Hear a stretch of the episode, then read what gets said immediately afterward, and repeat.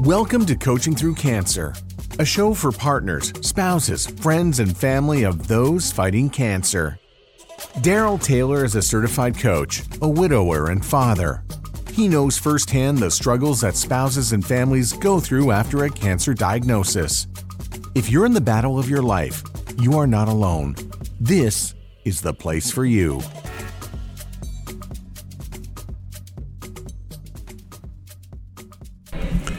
Hello, and welcome to Coaching You Through.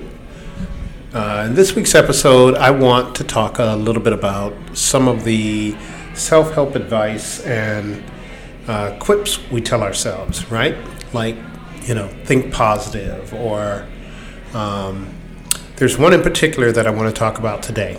And we've all either said this or heard it.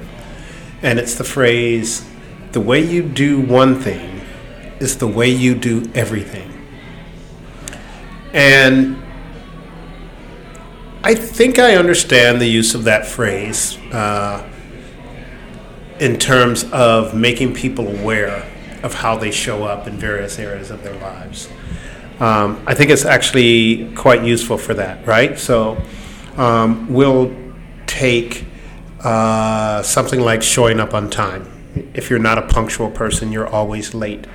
Um, perhaps you do procrastinate with other assignments and you wait uh, until the last minute to start them or complete them. Um, but here's the thing about a lot of the sort of self help sentences, and I'm, I'm, guilty of this too because I love a good quote. Um, the way I use quotes, though, is really to start the thinking process rather than conclude it right? And, and I think there's an important distinction there. So when I say the way you do one thing is the way you do everything, it's really for me to sort of initiate the person looking at how they show up in a particular area and saying, is there something for me to learn here about myself or about how I show up or about how I think or about how I feel that impacts how I show up in other areas? Right? Maybe not every area, but maybe many other areas. So, again, let's go with the time example. Maybe they are late for a lot of things, but there might be some things that they're not late for, right? So maybe they do procrastinate on, say, like a work assignment. But some people actually want to or need to feel pressure, either real or perceived, in order to to really do their best work. It's just simply how they're made and how they perform. Right? And with oodles of time and lots of flexibility, they tend not to focus as intently or perform as well. So there's that. Um, but this thing about the way you do one thing is the way you do everything. I've actually observed in my life and in other people's lives that that's actually not true. The the uh, again, we'll stay with the example of being late. There are people who are late all the time for social engagements, right? I mean, we've had friends uh, where um, you invite them to like a, a, a kid's birthday party, and you would tell them a time that's an hour different from everyone else because you just know that they're not going to be there on time. And so, you know, if you're having the party at home, it's not that important. But if you're having the party at, I don't know, Chuck E. Cheese or someplace where you have a, a time block, um, well, then it is important because they're missing out on certain activities. They might miss out on food, you know, other things like that. So, um, yeah, that's that's a case where some people view a social engagement as more of a soft activity that doesn't require punctuality. But that same person might be on time for work every day. Right? And I know that, like, when we think about that phrase, we suspect that they aren't. We assume that they aren't. Right? We assume that the problem runs much deeper than, than what I just described, and that they view social activities as more of a soft engagement rather than a hard engagement, right? We assume that the issue is is that they simply do not respect time. They don't respect other people's time, and they don't respect their time. And there are people like this that we've all observed, right? But I think it's a stretch to say that Um, you know, in the case of someone who maybe shows up late for a kid's party, uh, or maybe shows up late for you know drinks at the bar, something like this, uh, that they show up late for everything. Or that we could extend that even further and say that this is a person who doesn't care about time. This is a person who's self absorbed. This is a person who only focuses on themselves and is inconsiderate of other people's times and interests and so on and so forth. Um, I think that's a stretch. Uh, there are cases where I think you could go there. But again, I, I think one of the things that we do sometimes is we use a shorthand when we're talking about um, some of these self help uh, quips that we use all the time. And, and again, it's not helpful uh, in every instance. So, again, in this instance, you say that to someone and without sort of a context or rounding it out or, or without prefacing it by saying, you know, this is sort of the beginning of awareness and not the conclusion of awareness, um, to, to really start this process of examining yourself and saying, how am I showing up? Do I have a tendency or a trend in the way that I show up and do or don't do things that is not helpful, that impacts how I uh, interact with other people that impacts what they need from me or how they get things from me? Right? Those are all great questions to ask. But if you end up thinking that you're a horrible person that doesn't care about people's times and only respects yourself, um, I, I don't think that's the intent of that phrase. So, yeah, my my thing is is uh, my hot take is is that as as uh, individuals who interact with one another, particularly as coaches or people in this sort of mental health self help space, um, we might need to do a little bit more unpacking about the things that we tell people. Right? I mean, some concepts are not as simple as a quote right? Not as simple as a one or a two liner.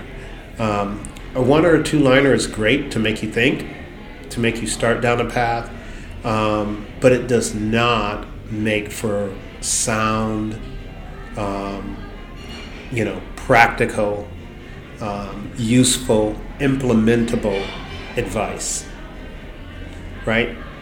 Uh, it makes for a, a lazy Instagram post, which is what I use it for mostly. Um, so yeah, there's that. Um, the other thing that is a corollary to that is that I think that there is a responsibility for us as uh, um, as coaches to to to round out any sort of um, advice or observations um, that we might offer to folks, right? To to really help them to to sort of grasp concepts and to wrestle with their own um, their own revelations, right? Know, ultimately, what we're doing is to show them their mind, right? If we had to simplify everything that gets done in a coaching relationship, it's just showing someone their mind.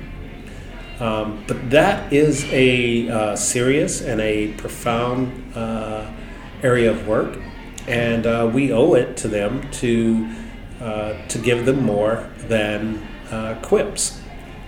Um, caveat I'm not accusing anyone of this, uh, and this is not a uh, confession or anything like that either, but um, it's just an observation that I've seen. I've seen it occur in casual conversation where sometimes people get dismissed with these phrases, right? Um, well, the way you do one thing is the way you do everything.